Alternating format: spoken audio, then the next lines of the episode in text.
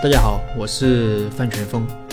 上一期结尾我们说到了，在做股权激励之前，首先应该思考的不是如何做，啊，也不是说找咨询机构、找律师啊，直接给什么方案，而是分析自己的企业具不具备做股权激励的前提条件。当企业在向我们咨询股权激励的时候，我们常常会让企业家去思考三个问题。第一是企业未来是否有较高的增长预期，第二是企业是否有适合的股权激励对象，第三，企业是否有较为完善的人力资源体系。用这三个问题去判断企业究竟是不是适合做股权激励。那么下面我就一个一个的展开。首先，第一点是企业未来是否有较高的成长预期。如果你有点钱想投资，你会选择投资什么？假如是买房子，啊，你会买什么样的房子？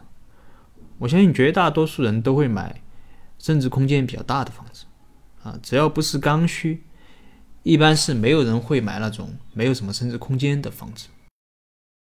那无论什么投资，我相信都是符合这一个基本的原则。当企业在做股权激励的时候。那员工也在思考同样的问题：这家企业到底值不值得我入股？值不值得入股，不外乎考虑的是当期有没有回报啊，或者未来有没有发展潜力。那么我在这儿，我在这里干有没有前途？能不能实现我的理想等等？那员工之间可能还会互相讨论：那你觉得我们的企业到底行不行啊？这股票到底买不买？那还有一种情况是。啊，就是员工他本来不是很看好企业，啊，但是可能身居要职，那老板呢也还是比较器重，老板让入股，又不好意思推脱，啊，真的真的是不入的话，老板还觉得你是不是有二心？所以但凡是还想留在企业干，没有其他更好的去处，那么多多少少啊，可能还会还是会入一点的。但是，即便是入了股，如果企业它没有一个高的成长性啊，没有盈利的能力，那员工拿着股份又分不了多少红，甚至不分红，而上市又是遥遥无期，那大家觉得这种股权激励能有多大的效果？甚至我们还见过有的企业家在公司赚钱的时候啊，根本没有想过做股权激励，自己赚的是盆满钵满，现在企业不行了。不赚钱了，反倒是才想到要激活员工啊，才想到是要做股权激励，希望通过股权激励来扭转乾坤。那就冲着这种股权激励的动机，那十有八九都会以失败告终，而且这种情况还不少。所以要做股权激励啊，就要在企业有好的啊，有一个较高的成长预期，或者企业有啊很有发展前景的时候做啊，这样才能有好的效果。在我们所接触的企业里面，有的企业啊确实效益不太好，那可能发展了几年啊，或者是十几年还是个小企业，那可能是啊商业模式有问题，或者是其他的问题，而老板呢他也没有什么解决思路，给人一种得过且过的感觉，那也不知道在什么地方啊听了好像股权激励啊能够有什么什么效果。那可能就在外面找人来帮着做股权激励。那我们去这种企业前期做尽职调查的过程中，一般来说，那员工普遍对企业都是没有什么信心的，员工流失也比较严重。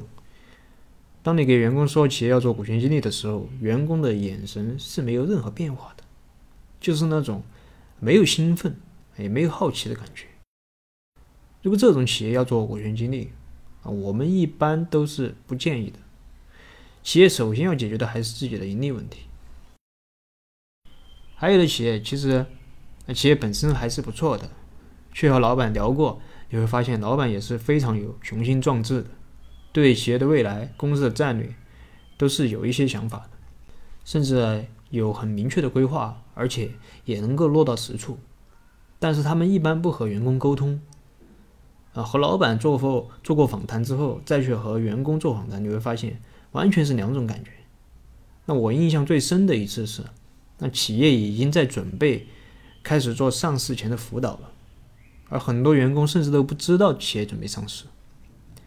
啊，对于这种本身还不错的企业，那我们要做的就是明确明晰企业的战略，啊，可以让老板和员和高管在一起讨论企业的未来，那制定三到五年的战略。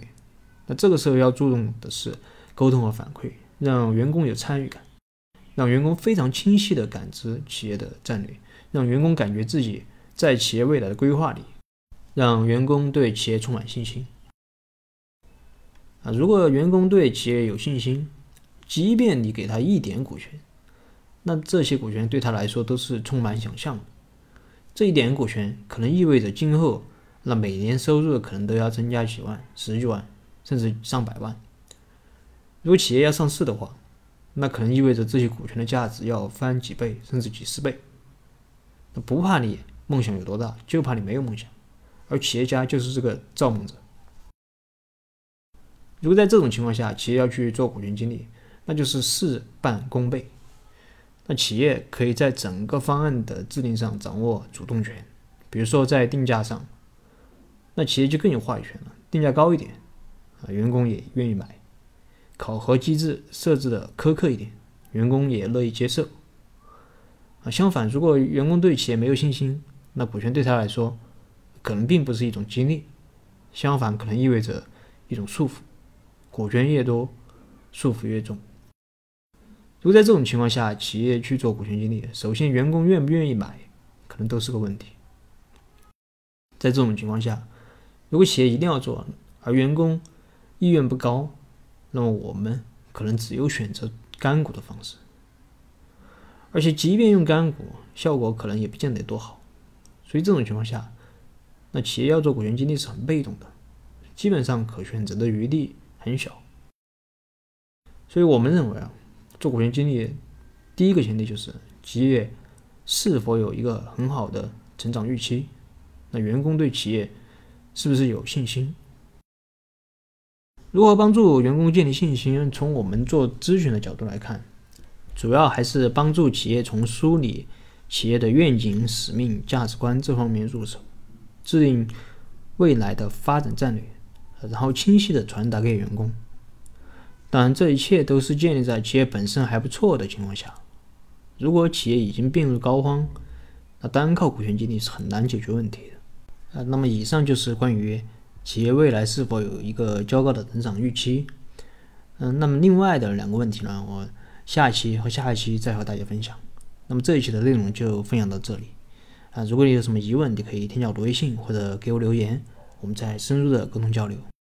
另外，下一周末我在喜马拉雅会做一个直播，和大家聊一聊股权激励失败的啊常见的一些原因啊，也是我们在实践中总结的啊几个常见的失败的原因。具体时间暂定下周周六的晚上八点。如果有兴趣，可以直接进入我在喜马拉雅的主页收听。